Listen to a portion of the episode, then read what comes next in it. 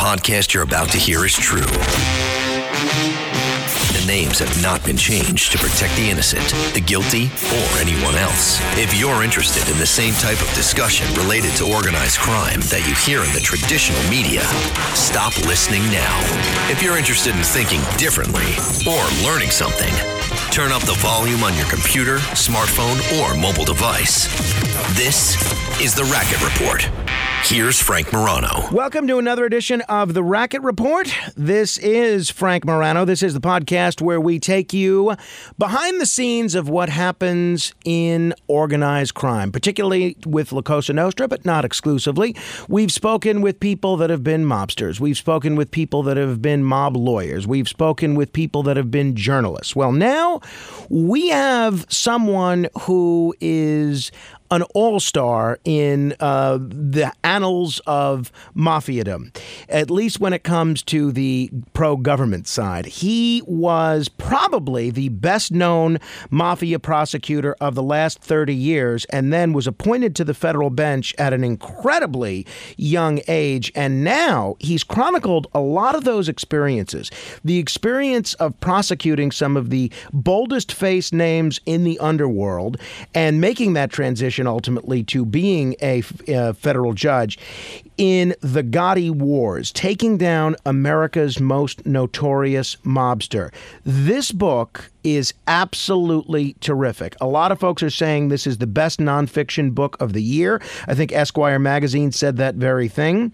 And a lot of folks are saying this is one of the best legal dramas uh, ever written of all time. And it gives me a great deal of pleasure to welcome retired federal judge and uh, the author of The Gotti Wars, Taking Down America's Most Notorious Mobster, Judge John Gleeson. Judge, thanks so much for joining me. Thank you, Frank. Thanks for having me. Thanks for your kind words about my book. I'm really grateful. Well, congratulations on the book. Everybody's talking about it, and uh, we'll get into some of the many areas that you cover in this book. Just so people know a little bit about your background, what made you want to become a lawyer in the first place? And did you always want to be a prosecutor, or were you sort of open to doing a, n- a number of other things in the legal profession? No, I'm I'm not one of these people who knew he was going to be a lawyer when he was seven years old. I, I, I got an English degree from college, which equipped me to do almost nothing. so I became a house painter after college and got tired of sniffing oil based paint. I was a resident of Virginia, so I got into the University of Virginia Law School, which cost 900 bucks a year at the time. So I thought, what the hell? Let me give it a shot. And turned out I loved it. And uh, I loved every moment of being a law student it's not like I wanted to be a, a prosecutor, Frank. You know, I, like a lot of people my age, I grew up on The Godfather. And when I got interested in criminal law, I really wanted to be Tom Hagen. You know, I wanted to be the consigliere. Um, but, you know, those jobs are hard to come by. So I went into prosecution because that's the best way to get up on your feet in court in a criminal case. What made you, you've been retired from the bench a couple of years now. What made you decide to write this book now? It's been 30 years since John Gotti Sr. was uh, was convicted and one of the, probably one of the most talked about and most watched cases uh, on the entire planet. I don't think that's an exaggeration. Why come out with this now? Was it specifically timed for the 30th anniversary? No, it wasn't. And I, you know, I started writing this book more than 25 years ago. I got two daughters who were then, you know, five and one. And uh, I thought before I get too old or too dead to tell them about those experiences, because they're interesting experiences. I wanted them to know.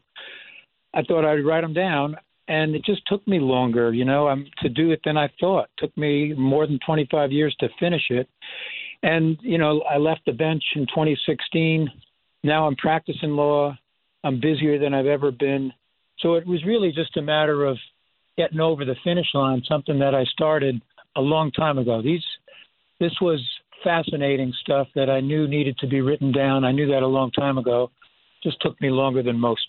A lot of your book deals with the Gotti trials that you were involved in as a prosecutor, and I want to focus mainly on that. But you were also the lead counsel in the successful racketeering trial of Vic Orena. Now, Vic Orena, especially these days, is not exactly a household name as John Gotti remains two decades after his death. But uh, in his day, he was one of the top dogs when it came to La Cosa Nostra. He was the acting boss of the Colombo crime family. I'm wondering if you can give folks a little bit of uh, a little bit of background on Vic Orena and the factionalism that led to the Colombo crime family war. What made him want to go after Carmine Persico, who was the official boss of the Colombo crime family?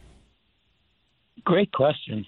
You know, Carmine got convicted back in what they called the commission case and got essentially life. He got a hundred year sentence and didn't want to give up the reins of the Colombo family, which produced this schism, this faction of people who stayed loyal to Carmine the Snake Persico on the one hand, and Vic Orena and the people loyal to him on the other. And they ended up in a war. That was right when I was chief of organized crime in Brooklyn.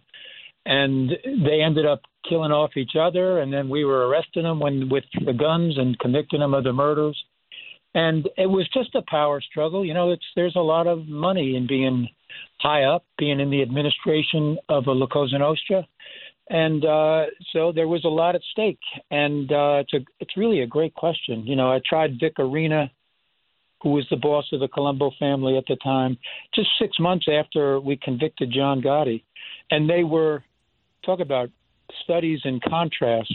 Vic was a gentleman we would shake hands each morning when he came into the courtroom. We'd try the case hard against one another, him and his lawyer, shake hands at night. Um, he'd go back to the to the prison where he was being detained, whereas John Gotti was uh, like a caged animal all the time. So I, I look back on those days, and you know, Vic really showed the difference between a, a mob boss and a celebrity boss, which is what John Gotti decided he was going to be. How did the Colombo War ultimately end up? Well, uh, they ended up, most of the family got decimated, and it ended up later on with uh, a panel running the family, no designated boss. Carmine, once Gravano flipped, and I know we'll talk about that, once Sammy Gravano flipped, the mob changed dramatically. So Carmine Sessa, who was the consigliere of the family, came in and cooperated. Uh, came in on Sammy's coattails to cooperate. The, that family in particular went into disarray quicker than most, uh, in part because a member of its administration, the consigliere Carmine Sessa, decided to become a government witness.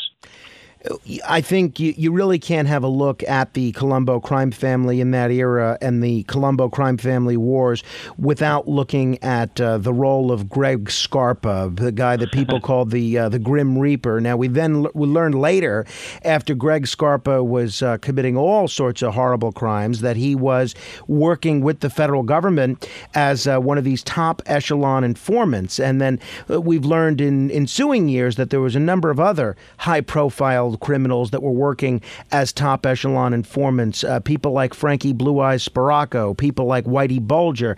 There's been some criticism of the top echelon informant program and a feeling that maybe the government gave some of these horrible criminals uh, a license to go on committing crimes so long as they were giving valuable information. What is your take on Scarpa specifically and the top echelon informant program in general?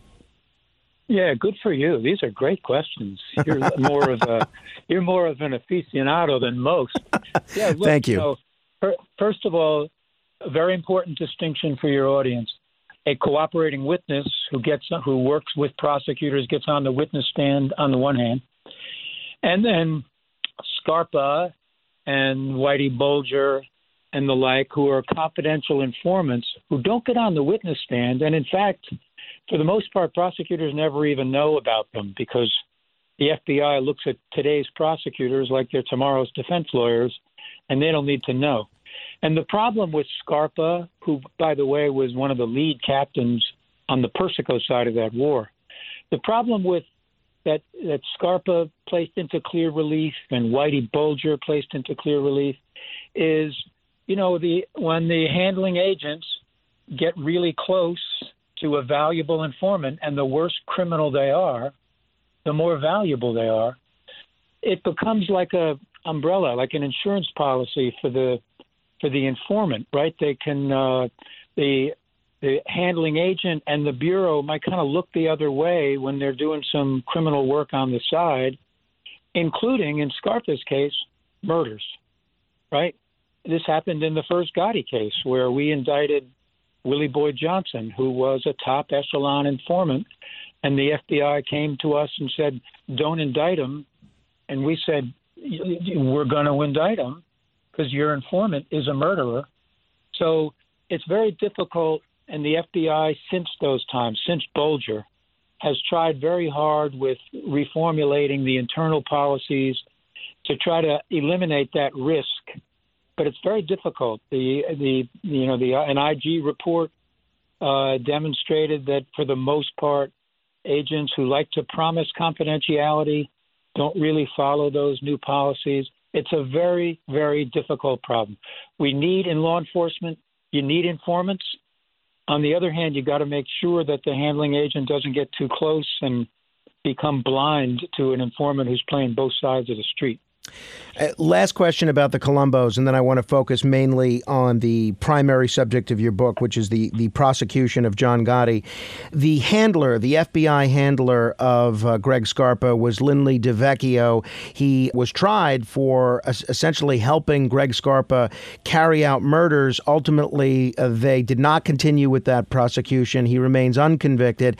There seems to be a divided opinion about DeVecchio, both in, in uh, legal circles, in in law enforcement circles, and among the general public. What's your take on Lindley DeVecchio? Did he cross the line in terms of criminality in aiding Greg Scarpa, or do you buy Lindley DeVecchio's version of events that he never crossed that line? Well, look, it's a little more nuanced than that, Frank.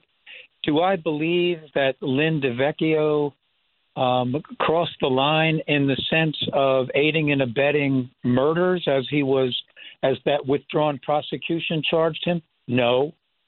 Do I believe he got way too close to Scarpa and that the agents in his squad, Chris Favo, Jeff Tomlinson, two others, Ray Andish, Howard Ledbetter, do do I believe that that those special agents under Lynn's supervision properly reported to their super to Lynn's supervisors that Lynn got too close to Greg Scarpa? Absolutely. Um, so you know, it's if the line's criminality, non-criminality, I don't have any reason to believe that Lynn engaged in criminal acts. Did he lose his balance in in handling Greg Scarpa? Yes, I believe that. All right, uh, let's talk about John Gotti. It's tough to believe now, but there's been a whole generation of people born w- after John Gotti has passed away. There's been a, a, generation and a half of people that have been born si- uh, since uh, John Gotti was out on the street. Just to give folks some perspective on John Gotti, he, we know he was the boss of the Gambino crime family, but stylistically or criminally, you already described some of the differences between someone like him and Vic Orena. But what made him different from previous high profile mob bosses or well known mob bosses, names like Carlo Gambino, Paul Castellano, even a guy that they called the original Dapper Don, Joe Colombo? What made Gotti different from those other bold faced names? The reason the mob as we knew it is gone is because John Gotti decided he was going to be a celebrity boss. He was he said to me in the well of the court in the first of our two trials, he says, I have an image I need to uphold. And where all the other bosses at the time and before him internalized the fact that they were criminals, right? They call it organized crime for a reason. You want to stay off the government's radar screen. You don't want to put your put a stick in the eye of the FBI. John Gotti decided he was going to be a celebrity. And by doing that, he brought the FBI down. I mean, they're human beings too. Um, if you're going to be the dapper Don and you're going to walk around the street uh, promoting yourself as a crime boss, you're going to you're going to irritate the people whose job it is to fight organized crime, and that this is pre 9/11. The number one criminal problem in New York at the time was La Cosa Nostra. So what John Gotti did was mobilize the FBI not just to bring him down, but against all of the families. So, you know, one way to look at it, Frank, is back then there were eight FBI squads in New York, all of them devoted exclusively to LCN. Today, there's one half of one squad devoted to LCN.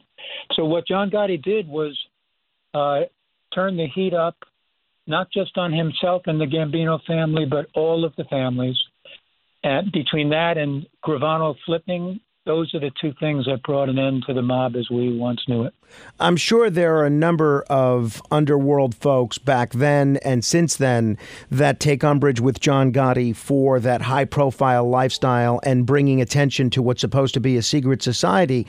But did the manner in which John Gotti ascended to the role of boss of the Gambino crime family, did that affect his standing negatively in underworld circles? Sure. I mean, Chin Gigante, the head of the Genovese family, tried to kill him several times, right? Four months after they killed John Gotti, for your listeners' edification, blasted onto the scene as boss of the Gambino family by killing his boss in public on a Sparks Steakhouse, December 16, 1985, without having gotten the permission of the commission to kill the boss. Chin never forgave him for that. Four months later, when they blew up Frankie DeCicco, they thought John Gotti was going to be with him. And then in 1988, they, the, several Genovese family members were were arrested and prosecuted and convicted for conspiring to kill John Gotti.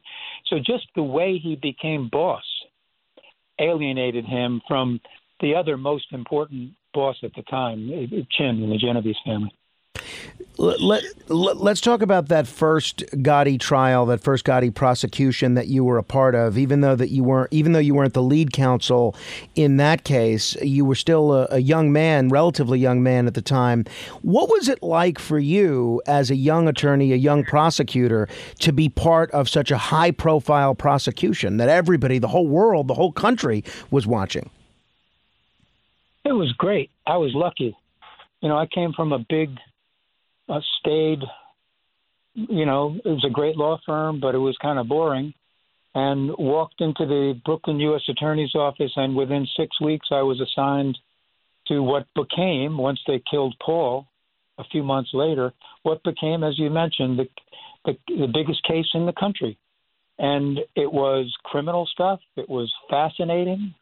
It ended up being a seven month trial the lead prosecutor was a truly gifted prosecutor named Diane Giacalone, and she uh, took me under her wing, taught me how to prosecute, how to try a case. We had 96 witnesses. I basically grew up as a trial lawyer in one case, Frank. You know, most lawyers need to do five, six, seven, eight trials before they're comfortable. But, you know, when you're on trial for seven months, you kind of cram all that into one case. It was a uh, professionally for me, it was a disaster the way it ended, but it was the a building block of the rest of my career in the law. One of the episodes that you that you deal with in the book, which I have to think was particularly trying, was when a witness accused you of some relatively serious crimes. What exa- what happened exactly? Yeah, we had a it's a fellow named Matt Traynor who, in the run up to the trial, was going to be our witness, but he made a demand and acted. He demanded that uh, he I forget what the favor was a visit in prison or some sneakers or something. And when we said no, he said, "Well, I'm going to tell the defense lawyers you asked us to lie." And we said, "Fine, you're off our witness list." We pulled him out of our witness lineup a year and a half later, he shows up on the witness stand as a defense witness for John Gotti, testifies that I and my wife, who was a psychiatric nurse, that I and my wife gave him narcotic drugs in an effort to get him to testify falsely against John Gotti, which seemed kind of harsh, seemed kind of rough to listen to that testimony. But I, got off kind of easy because then he turned his turrets onto Diane Giacalone, the lead prosecutor, and said she gave him sexual favors and drugs, right? For, uh, I'm the I'm the one who gave the drugs. I see. Okay, supposedly. got it. Got it. Diane gave the sexual favors, so we had it covered between the two of us. and and uh, look, I crossed him for a couple of days, and it was brutal. It was brutal on on Diane especially.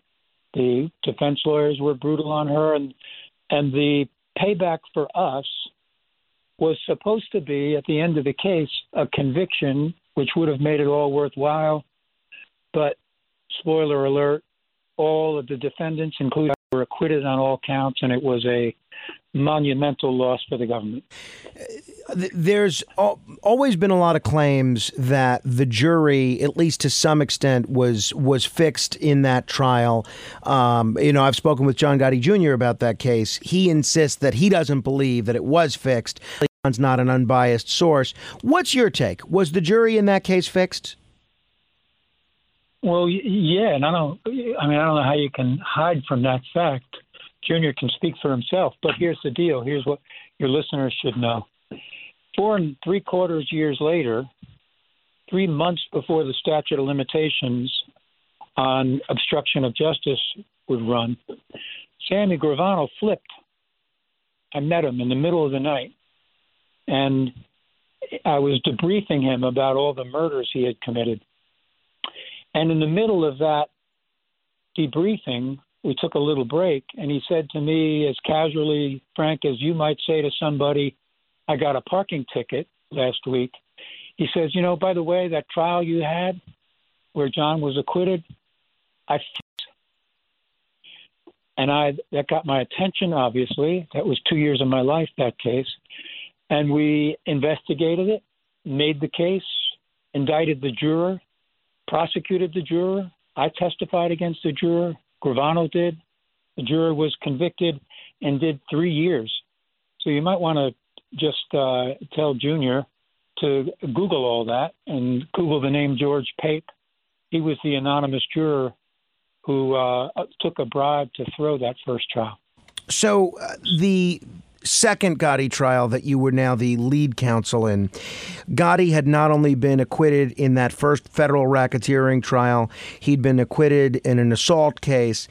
I have to think, and he's developed this reputation now of the Teflon Don. None of these indictments stick to him. None of these convictions come to pass. I have to think that your mentality going into that 1992 or you know, obviously in the run up prior to that, is that you're you're thinking of him almost as this Rasputin like figure that you can take no chances with, that you have to fire every bullet in your arsenal. Tell me about your mentality as the lead prosecutor in that case, going into that case, seeing those previous acquittals. Yeah, again, a great question. You look at it, it was not just the, the acquittal in our case that he had fixed, but there were two state assault cases that he beat. So he really had acquired this aura of invincibility. We firmly believed before we brought that case in which he, we convicted him, we firmly believed that law enforcement really had one more shot. That if we took another shot at him and and he beat the case, he was never going to get convicted. It was just going to cement him as invincible. So that influenced the way we approached the investigation. We decided we're not just going to rely on some low level accomplice witnesses like in the first case. We wanted his voice on tape. And this is where the FBI, you know, has just has no equal. They were patient. They worked their informants. They learned that John was meeting with his underboss Gravano, his consigliere Frank Locascio, in a old lady's apartment above the Ravenite Social Club, 247 Mulberry Street.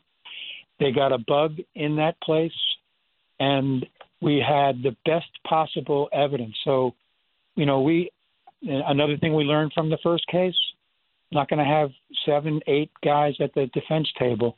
We could have indicted the entire family, but we indicted just Gravano, Gotti, Frank LoCascio. I wanted to get in and get out. No seven months trials, no low level accomplices. A quick in out trial with John Gotti's voice convicting him. So that was all the, the result of him having acquired that reputation as the Teflon Don. How did you feel? I'm sure you were aware of the reputation in some corners of the city that John Gotti had acquired at this point. It, you would go to Ozone Park and Howard Beach, and not all residents, but many of these residents would would cheer at the mention of John Gotti's name. There were people who would even show up to the courthouse holding signs, wearing T-shirts that say things like "Free John Gotti." There were bumper stickers in places like Staten Island, where I grew up, where you'd see the same method. And even a lot of people that weren't necessarily Italian American, a lot of them came to view Gotti as almost this Robin Hood like figure who was fighting against the oppressive federal government. And he became a symbol in some respects of standing up to the federal government. How did it make you feel seeing someone that you have such a low regard for as a criminal and a person acquiring a reputation, at least in some quarters, as this larger than life Robin Hood esque figure? Yeah. It, again, another great question. It wasn't like, Frank, we were, you know, wringing our hands and gnashing our teeth. We just, look, what, what you've described is completely accurate. And it's just another manifestation of the fact that as a culture, we belong on a therapist's couch when it comes to organized crime generally and especially the mob, right? We see, look, if Godfather's part of it, you know, art didn't do a great job of imitating life, but we see in the mob what we want to see, right? We superimpose on the mob these this kind of gauzy, you know, uh, affection. I think this goes back to Jesse James. You know, you mentioned Robin Hood, Bonnie and Clyde. We like outlaws, and what we would see, you know, between the two trials, at exactly the same time, everybody out there in those neighborhoods was saying John Gotti's cleaning up the streets from of drugs. We were his brother, all the members of his crew, Gene Gotti, John Carneglia, Tony Roach Rampino. We put them all away for for the rest of their lives, essentially, for heroin trafficking. So even as that is unfolding in front of everybody's eyes, they see John Gotti as cleaning up the streets. You know, you can't, as a prosecutor, it's not like you lie awake at night worrying about people's misperceptions of what they really are. That's just baked into our culture. You know, it's we see what we want to see. It's not the reality. They're a treacherous bunch. There's no honor among those thieves. Um, but that, but that, that didn't begin with John Gotti. It didn't end with John Gotti. Let's talk about the prosecution itself. Obviously, the aspect of this prosecution that has gotten the most attention was the testimony of the underboss at the time, uh, Sammy the Bull Gravano. There was a lot of other evidence in this case. Uh, you mentioned the incredible job that the FBI did with surveillance of the apartment above the Ravenite Social Club. You have Gotti uh, on tape describing crimes. You have uh, a great deal of other forensic evidence, black and white evidence, audio recordings, video recordings. How essential was Sammy to getting a conviction, and could you have gotten a conviction without Sammy? Yes, and it was funny, Frank, because we had this tape case, right? In December of 1990, we indict Gotti, Gravano, LoCascio, and I spend the next 11 months getting ready for a trial in which our evidence is John Gotti on tape talking about who he's killed, who he's going to kill, the labor racketeering, the obstruction of justice. It was a shallow case because it really wasn't any witnesses. Um, but it was a really good case because I was going to tell the jury, listen, here he is committing the crimes we charged him with.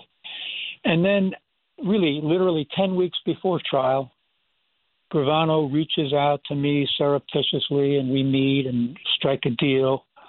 And all of a sudden, we have a case that's gone from a shallow, strong recorded evidence case to the highest ranking mafia turncoat in history, right? Gravano, who was on the scene for the Castellano hit.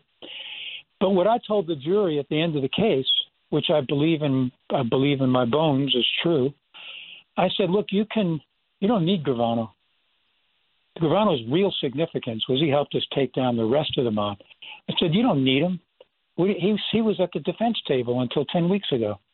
We were going to convict all three based on the recordings. Then he flipped, so now you have the insider's view, the underboss's view, and what I said to him is basically you've got two bodies of evidence here.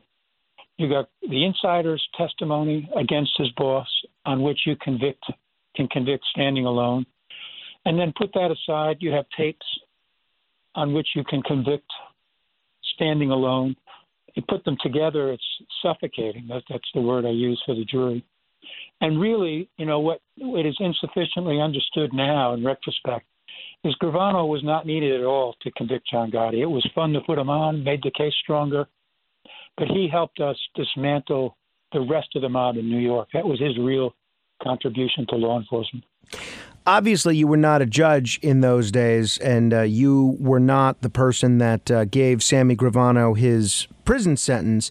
But um, given what you just said, that this case was probably going to end up in a conviction without Gravano, and given the fact that Gravano, by his own admission, had participated in 19 murders, does it um, is it is it is it moral? Is it ethical? Is it right that Sammy just essentially got two and a half years in prison for participating in 19 murders, given the fact that his testimony might not have been needed to convict John Gotti in the first place. Sure, it was right. And I'm the first to admit this is a completely legit debate. You know, do we reward people who commit very serious crimes? Should we reward them at all? Do we reward them too much? That's a really interesting debate, and a lot of countries don't reward cooperation like we do. But let me tell you one thing, Frank, that is almost never on the table. You know, Gravano got five years. He admitted to 19 murders. But what's almost never on the table when this debate happens is, you know, Gravano helped us put away 47 guys. Not all of them were murderers, but most of them were. And most of them not only committed the same number of murders, you know, we didn't know for sure because they didn't flip as Gravano, but if Gravano with, didn't help us put those guys in prison and take them off the street, is there any doubt in my mind that a, many, many more murders would have happened? You know, those guys weren't going to stop killing people. So the, you know, it's a cost benefit thing you want an insider's, you know, you want a, a, front row seat to a prize fight, you got to pay for the ticket. You want a front row seat to organized crime, and you want to convict the people who are doing all the killings, you got to pay for it. And you pay for it by enlisting cooperation, making sure you do everything you can to corroborate their testimony. You know, Gravano, I spent a ton of time with him. He never stopped being my defendant there came a point when he became my witness too, and he helped me put a bunch of guys in who would have killed a lot more people. Do I think that was worth the uh, benefit that the judge conferred on Sammy Gravano? Absolutely. Do I respect the fact that some other people think you shouldn't do that? Yes, I do. I don't think they're right, but I, I get sure. it. Was it ethical in the process of getting Sammy to flip, which I'm sure was even with his participation and willingness, even with it being his idea, I'm sure it was still a tall order. But do you think it was ethical to talk with Sammy directly and bypass his attorney of record at that time? yeah, of course I do. I'm the one who did it. But let me tell you what, and your listeners, what the what the rules are and why I thought it, I was not coming anywhere close to violating the rules. The Sixth Amendment, which gives you a right to counsel, says you can't you can't talk to people who were represented by counsel, as Sammy was, without the lawyer's consent. The ethical rules say I can't talk to someone I know to be represented by counsel without the lawyer's consent. So, two sources of a rule that I was facing when Gravano reached out to me. The reason I thought it was a no brainer was Sammy didn't hire his lawyer. You know, we had disqualified his lawyer, Jerry Shargel, and he was replaced by another lawyer, Ben Brafman, who wasn't hired by Sammy. He was hired by John Gotti. And Sammy told us, you know, Ben Brafman's a good lawyer. He's a friend. I like him. But he was hired by John Gotti, and Sammy believed in his heart that if I talked to Ben Brafman about Gravano wanting to cooperate, that Gravano, that John Gotti would know, and Gravano would be killed, and his family would be killed. And when somebody has a lawyer who's disabled from acting in his client's best interests, which is what the situation was, I don't really care what the Sixth Amendment and the ethical rules say. That person has a right to try to do what's in his best interest. So I went to the judge privately with a tape recorder, made a record of it, said he's reached out for me. He doesn't trust his lawyer. He thinks he'll be killed. His family will be killed if I go through his lawyer. I'm not, I'm not doing it. And that's what we did. And he flipped. Uh, ben Brafman is still a uh, very active criminal defense attorney, probably considered one of the three or four best criminal defense attorneys in New York. I mean, that that's quite a thing to say. That if uh, you know that he was so ethically challenged as an attorney, that that would result in uh, that would result in him betraying not only uh, attorney-client privilege but prosecutor-defense negotiations. Well, he didn't betray any privilege, but I don't blame. You know, as I say, Ben's a friend. He's a he's one of the top defense lawyers in the in the country the last 25 years.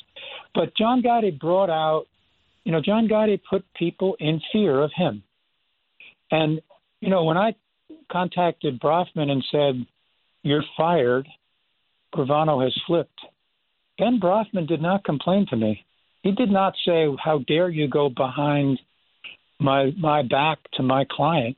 He said to me, "John, just please make sure that everybody knows I had nothing to do with this." Because he was afraid, and I don't blame him. John Gotti made a lot of people afraid. The lawyer for Frank LoCascio, years after the trial, after John Gotti died, made a filing with the court saying he was afraid to distinguish the evidence against LoCascio from the evidence against John Gotti. He was afraid John Gotti would kill him.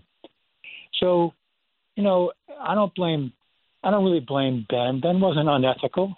Ben, ben was in a tough situation mm. because John Gotti decided to hire him for Gravano, and Gravano decided he wanted to switch governments to Team America.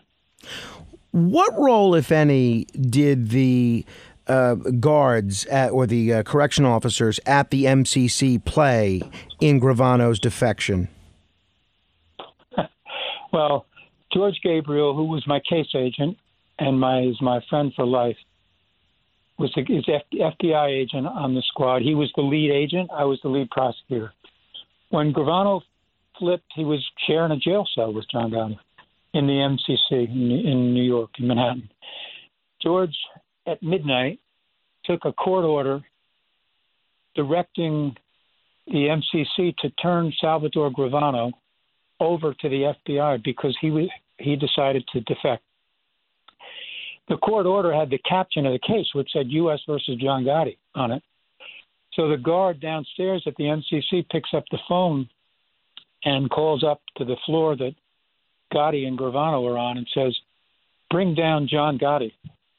And uh, George, ever the alert agent, he's a fabulous FBI agent, says, Whoa, whoa, whoa, whoa. Don't wake up John Gotti and bring him down here. That's not going to work out well. Read the body of the order. It says, Bring down Sammy the Bull. So that's what happened. And good that he was paying attention because it would have been it would have been quite a scene. I can imagine. John been woken up. I can imagine. So the guards weren't r- doing anything like reporting back to the U.S. Attorney's Office what was going on in the jail, were they? No, no. They because they're you know they're doing their job over there. Mm. We never have any contact. I never, in my ten years as a prosecutor, had any contact with any of the guards at the MCC. What role, if any, did Gravano's wife play in the decision to defect?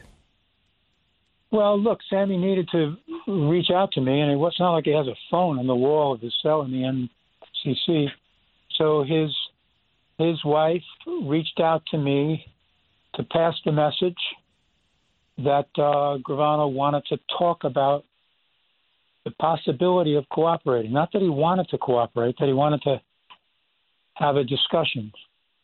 And equipped with that knowledge, we set about, we meaning me and the Gambino squad of the at the FBI, set about arranging a secret meeting with Gravano in the courthouse so that we could negotiate, see whether we could strike a deal.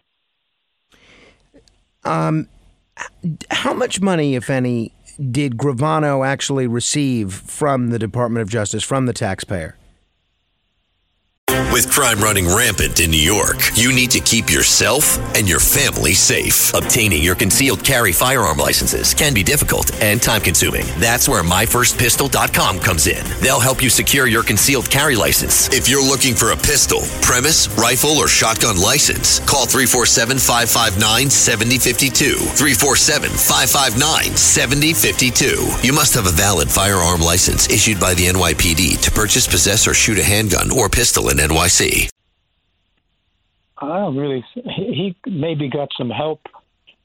This is a popular misconception. You know, it's the federal government. They don't dole out a lot of money. The FBI, Sammy did not go into the Marshals Witness Protection Program. Rather, the FBI relocated them Hmm. out west. And when that happens, I mean, the guy had come out of prison after five years. They definitely um, pay for the moving expenses, and I'm sure there's some kind of stipend until he's on his feet. But it is not the gravy train that people, some people think it is. It's not. It's not a moneymaker to become a federal witness. Well, yeah, a lot of folks see these films like My Blue Heaven and other comedies and dramas alike, and a lot of folks do think it's sort of a lottery ticket. So I'm glad you, uh, I'm glad, glad you clarified that. You mentioned the deal that Gravano got and how uh, you think that was the right thing to do, but you can re- understand how others may may differ. William Barr, I believe, was the Attorney General at the time. How high up the chain of the Justice Department did you have to go to get approval for a deal like that? Did the Attorney General himself, Bill Barr, okay and approve this deal? No, I didn't even go to my boss. It was it was so secret. You know, I, I, didn't. I wasn't sure I could strike a deal with Gravano right away. I thought there was a possibility he'd go to trial and then try to strike a deal if he got convicted. I was taking a long term view, so I didn't tell anybody. You know, the judge encouraged me not to tell anybody. So did the FBI. There were only about four people total who knew, five people, four people in the FBI Wow. and me, who knew I was talking to Sammy. And in fact, you know, one of my bosses was, who's now my law partner here at the firm I work at, you know, was very, very upset that I hadn't gotten uh, uh, her approval. She was the chief assistant U.S. attorney, or the U.S. attorney's approval, Andy Maloney.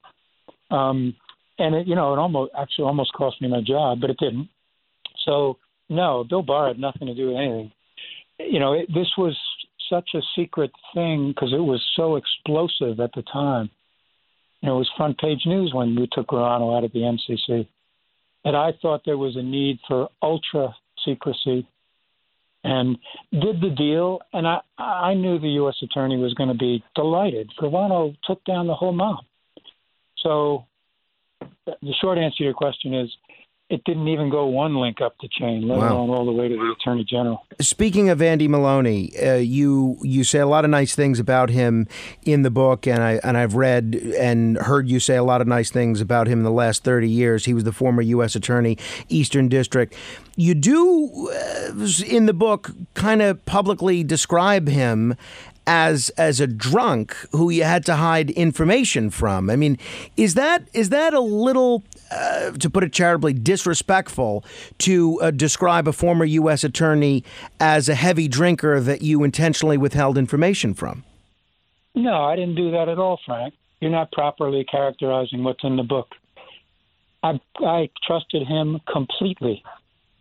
He did, uh, like everybody else in our office, he did socialize with prominent members of the bar. Andy, in particular, spent um, many of his evenings with the publisher of the New York Law Journal. Everybody in New York was focused on the case. Andy was the U.S. attorney. I wouldn't have never, ever said Andy was a drunk or couldn't be trusted. That's just wrong, Frank. Sorry. I no, I appreciate you clarifying that. Uh, I'm sorry if I uh, if I mischaracterized your uh, your description of the situation.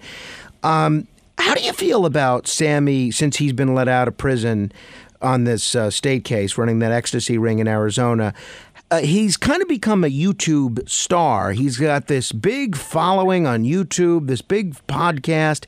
Do you feel that he's been able to use criminality and his, you know, flipping on the mob to sort of become a media star?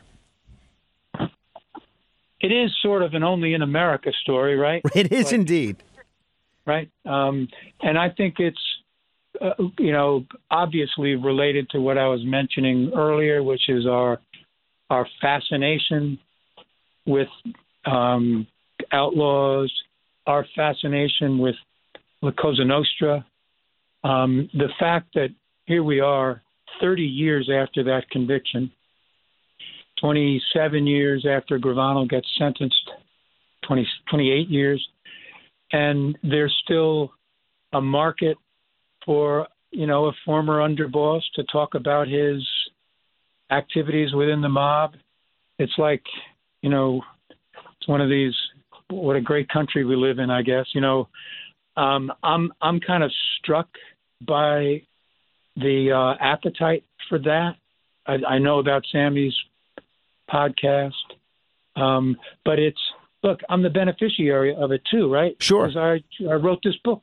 People are a lot of people are buying the book and they're enjoying the book, and it has everything to do with this kind of uh, fixation Oh, we yeah. have as, a, as a culture with the mob. Sa- same here, and uh, I appreciate you being so generous with your time. If you'll give me a couple more minutes, I want to uh, delve into a few more issues. Obviously, you had no way of knowing, neither did Judge Glasser, that after Sammy was uh, essentially let off the hook for his crimes, that he would go out and commit new crimes. But prospectively, after that, does the fact that the government let uh, Sammy Gravano essentially slide for 19 murders, and then Sammy went out and started a drug trafficking ring in Arizona after being given this incredible second chance, does that show that these cooperating witnesses maybe shouldn't get such sweetheart deals, uh, even if it means convicting a John Gotti, because of the likelihood of reoffending?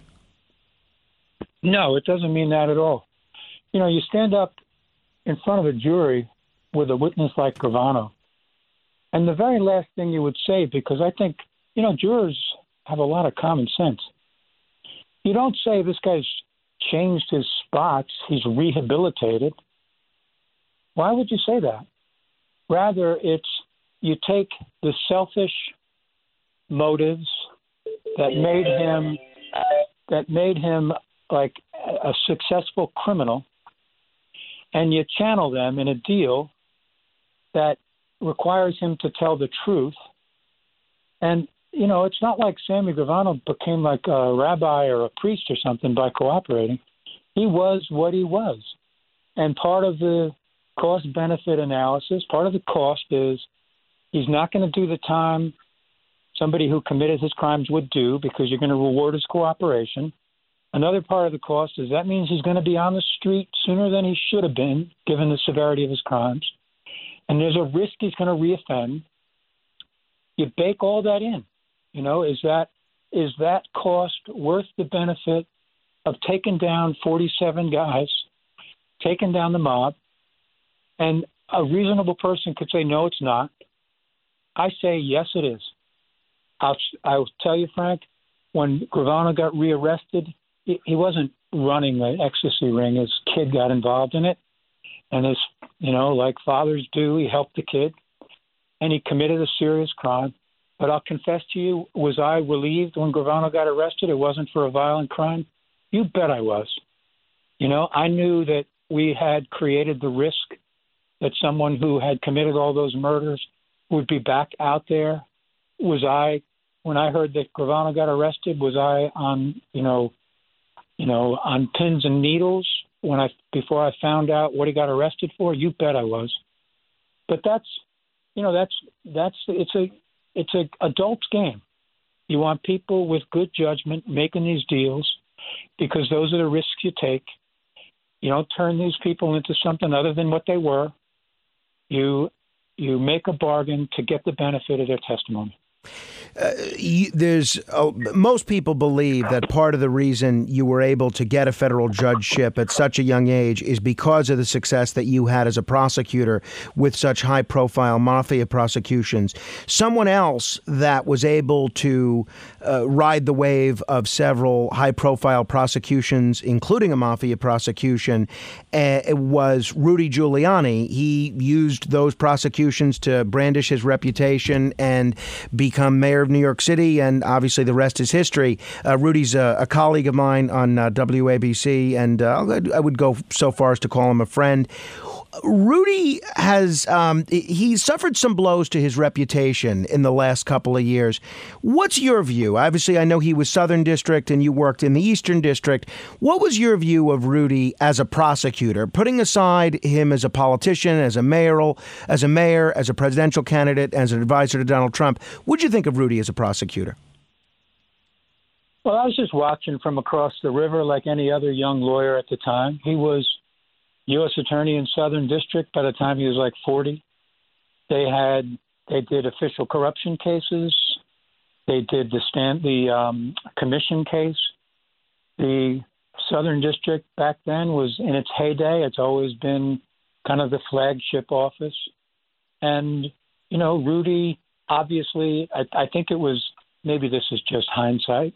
In retrospect, it looked it looks like he was interested in public office and the like um, because he he was a high profile prosecutor in terms of press conferences and the like. But um, look, you know, I applied to that office, interviewed with Rudy. He decided not to hire me, so I hightailed it over to Brooklyn, and we did our stuff in Brooklyn. Uh, you don't exactly give a ringing endorsement to Bruce Cutler as a trial attorney. What, what's your view of Bruce Cutler as an attorney, uh, both then and now? Look, I've lost touch with Bruce. Um, back then, I, I, I always had a soft spot for Bruce because when he was not in John Gotti's orbit, I got along great with him. I tried another. I've tried Mike Coiro, who was the Gotti crew's lawyer before Bruce was, and Bruce defended Mike. Got along with him great. Um, I think John Gotti brought out the worst in everybody who got close to him, and that was true more so with Bruce than anybody else. Yeah, Bruce takes it on the chin in my book because he behaved badly, but he behaved badly because you know, we talked earlier about Ben Brafman maybe being a little afraid of John Gotti. Bruce Cutler was a ton afraid of John Gotti, and it affected his behavior professionally. Once he was out of that, and you know, in defending other people, I had other cases with Bruce. I got along great with him. He's a funny guy. He's a, uh, a guy you can laugh with. But uh, once he was, you know, in those cases, he did not he behaved the way John Gotti wanted him to, and it wasn't well. You mentioned Gerald Shargel, another Gotti defense attorney who's represented a lot of people over the years. Uh, we just lost Gerald Shargel recently. What do you think of Gerald Shargel as an attorney? The best of his generation. A truly great trial lawyer. Um, obviously, he and I kind of came from a legal perspective. Jerry and I came to personify the opposite sides of of this organized crime context, which was the main focus of law enforcement at the time. We butted heads, but unlike with Bruce, I stayed in close touch with Jerry over the years. We would guest teach in each other's classes. He and I and our wives became actually close friends. And uh, as you mentioned, we lost Jerry uh, less than two weeks ago. I miss him already. He was uh, a very good friend and a truly great defense lawyer. Final question, and I appreciate you having been so generous with your time, and I do hope we could do a part two because I have pages of legal questions that uh, that I do want to ask you based on stuff that's in the book and stuff that I'm curious about. But of all the motion pictures that you've seen over the years depicting mob life or depicting John Gotti, and he's been de- depicted in a number of films, as has the prosecution of John Gotti. What would you say is the most realistic film about the mafia or about the prosecution of a mobster? It could be an entirely fictional story like The Godfather, or it could be something based on reality like the films based on uh, the Gotti trials. The only one that is kind of has any verisimilitude to it that is realistic, but it's very realistic, is Goodfellas. You know, the all the, the Jimmy Burke, who's played by Robert De Niro, the, uh, they, they the name is a different name in the movie, but Robert De Niro plays the character of Jimmy Burke, who masterminded the Lufthansa robbery, and you know the Joe Pesci person is based on Tommy DeSimone, and it, that as and as you know, that movie doesn't depict wise guys as like honorable folks. It sure. depicts them as kind of demented, violent people. So it's not perfect, but it's the only piece of wise guy art that comes anywhere close to accurately imitating life. Judge, it has been a real treat talking with you. I can't recommend the book, The Gotti Wars, enough. Uh, people should check it out. The Gotti Wars, Taking Down America's Most Notorious Mobster. I would love to do a part two at your convenience. Absolutely. Thanks for having me on your show, Frank. Thank you. That is Judge John Gleeson, currently a partner at one of the most distinguished law firms in America, and he's led a distinguished career as a prosecutor, a federal judge, uh, a defense attorney, and been responsible for some of the highest profile mafia prosecutions in history. Thank you for listening. Uh, do us a solid and share this podcast. Please subscribe to it if you haven't already. Until the next time we meet in cyberspace, I'll see you on the radio.